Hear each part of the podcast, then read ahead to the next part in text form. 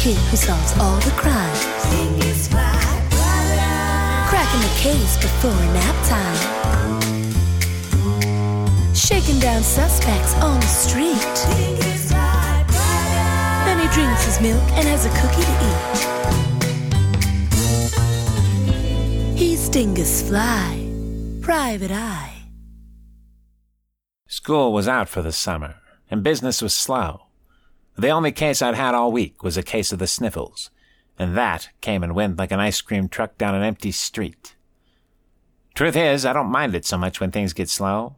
It gives me time to think, or better yet, time to not think, and just stare up at the leaves in the big oak tree, hanging out over the park like a giant green umbrella. So there I was, lying on a bench in the corner of Perry Park, counting the leaves overhead.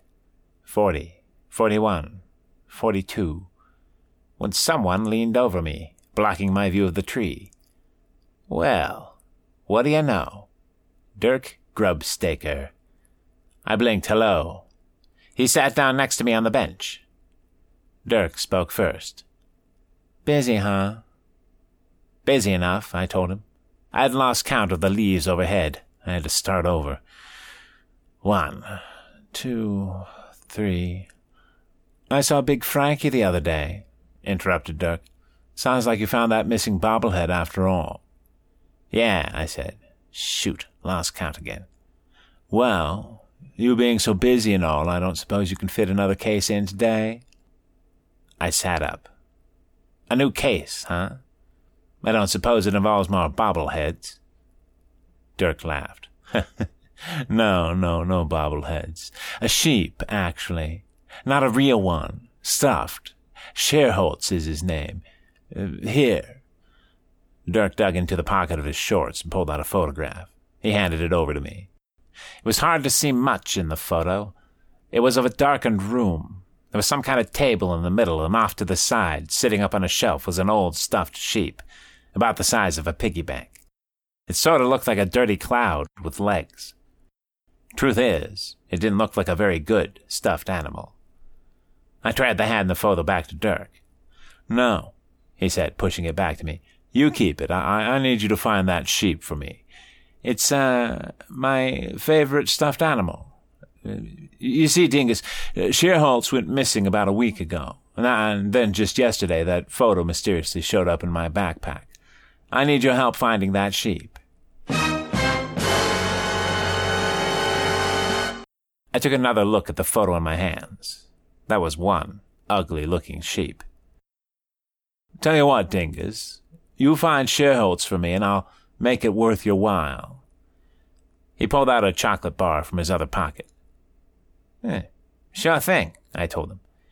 The truth is, the chocolate bar didn't matter. I would have taken that case no matter what, even if Dirk had offered me a stale, half-eaten rice cake. Because, while Dirk was busy talking, something else in that photo had caught my eye.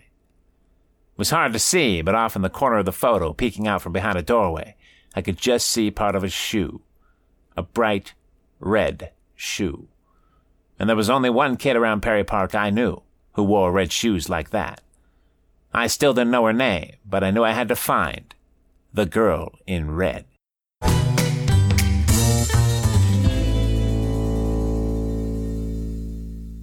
It was a shy girl on the swings who pointed me in the right direction. Uh, check the drinking fountain, she told me. I've seen her around there a few times. I walked over to the fountain. Pete was there. He had taken his socks off and was using one of them to wipe the sand off the bench next to the fountain. He looked up at me and smiled. Hey, Dingus, the usual. I nodded yes and sat down on the bench while Pete filled up a paper cup from the fountain. Say, Pete, I asked him as he handed me the cup, you ever see a girl come around here? Red shoes, red pants, red hat? You get the picture. Sure, said Pete. He tossed his sock over his shoulder and leaned against the water fountain. That's Sandy. Sandy Muffin Paper. She's right over there. Pete pointed behind me, over by the playground. I looked. I could see the tip of a red shoe poking out from behind one of the slides. It was the same shoe from Dirk's photo. Thanks, Pete. I owe you one and I headed toward the red shoe.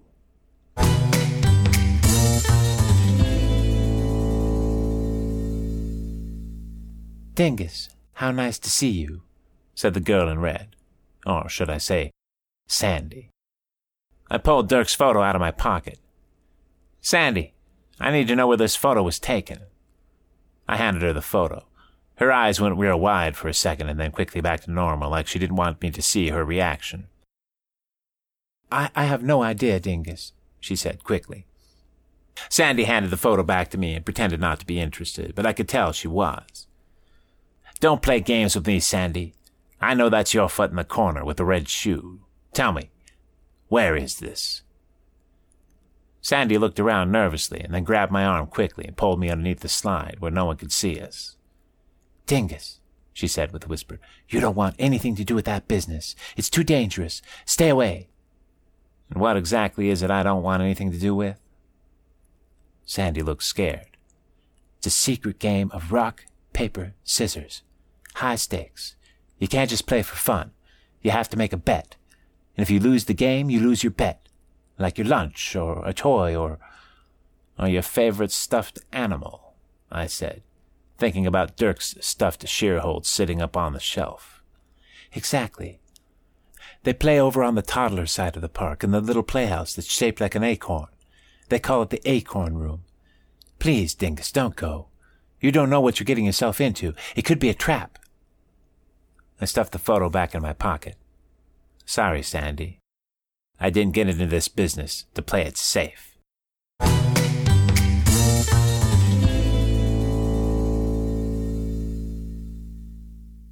I made my way to the toddler side of the park and over to the acorn room. I was about to walk in when somebody grabbed me by my shoulder. Where do you think you're going? said a voice as the hand on my shoulder spun me around. When I saw who it was, I breathed a sigh of relief. It was none other than Big Frankie.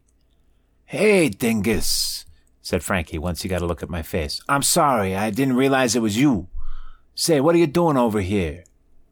I should be asking you the same question, I shot back at him. Frankie shrugged. Uh, yeah, well, Sometimes Dirk and his friends ask me to be a lookout here at the playhouse, make sure trouble stays away. Frankie smiled at me. But you're not trouble, are you, dingus? I thought quickly. Dirk runs this game of high stakes rock, paper, scissors. If he knows this place, he would have recognized it in the photo he gave me. So why didn't Dirk just come here for Sheerholtz? What was going on here? Something wasn't right. I'm not looking for trouble, just a stuffed sheep. Mind if I step inside and have a look see? Big Frankie shrugged again. I guess not. Thanks, Frankie, I said, and I ducked inside the acorn room.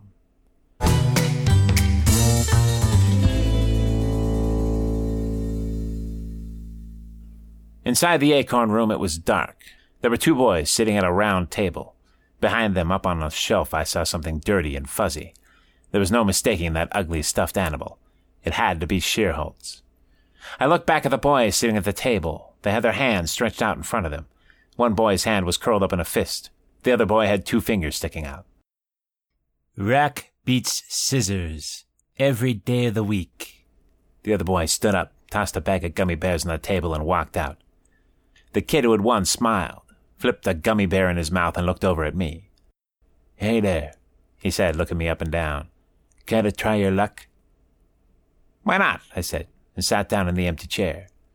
What are the stakes? Oh, I don't know. You got any good snacks in those deep pockets of yours? Nope. Not unless you got a taste for lint. Hmm. Tell you what, he said, reaching into his backpack. He pulled out a Tupperware container and tossed it on the table. In the dark, it was hard to see through the clear plastic container to tell what was inside. But whatever was inside there looked green. The boy gave me a mischievous smile. What's your opinion on vegetables? I shrugged. Generally, about the same as my opinion on a grumpy nurse with a long needle and bad depth perception. The boy kept smiling. Well, if I win, you have to eat this bowl of leftover Brussels sprouts. And if I win? Name it. I pointed up at Sheerholtz on the shelf. I win. I get that stuffed sheep. The kid gave me an odd smile. You want that thing? You got it. Ready to play? He held his hand out over the table in the shape of a fist. I did the same. On a count of three. One, two, three. I threw my hand out flat, and smacked it down on the table. Paper. I looked over at the kid's hand. It was still in a fist. Rock. He was too predictable. Paper beats rock, I told him. Every day of the week. The kid looked shocked, like he'd seen a ghost. Oh, he said quietly under his breath. That wasn't supposed to happen. Depends on who you ask, I said. I stood up, plucked Sheerholtz off the shelf, and headed out the door into the waning daylight of the late afternoon.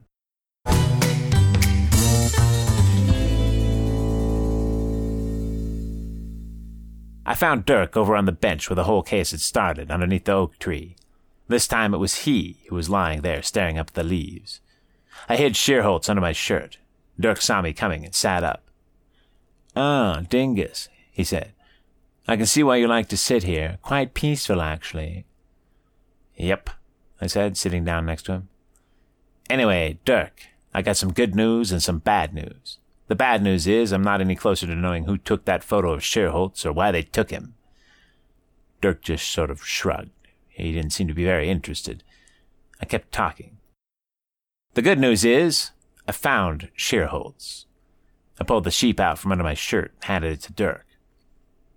I expected him to be excited, to shout, to do a dance, maybe give Sheerholtz a hug, at least smile a bit. Instead, Dirk just looked shocked, almost disappointed. You what? But how? That was not the response I was expecting. Dirk stood up quickly. Uh, uh thanks, uh, Dingus. I, I, uh, I owe you one. You also owe me that chocolate bar, I reminded him. Uh, yeah, sure, uh, of course. He tossed it over to me. Anyway, uh, Dingus, I, I gotta go. Thanks for finding Sheerholtz for me. I, I, I don't know what I would do without him. As Dirk walked away, I lay back down on the bench and looked up at the oak leaves overhead. Taking a bite of chocolate, I thought about the whole case. Something didn't sit right with me. Dirk got Sheerholtz back, but why wasn't he happy about it? And how was Sandy Muffin Paper mixed up in all this? What was she doing hanging out the acorn room? Something told me that even though I'd found Sheerholtz, this case was far from over.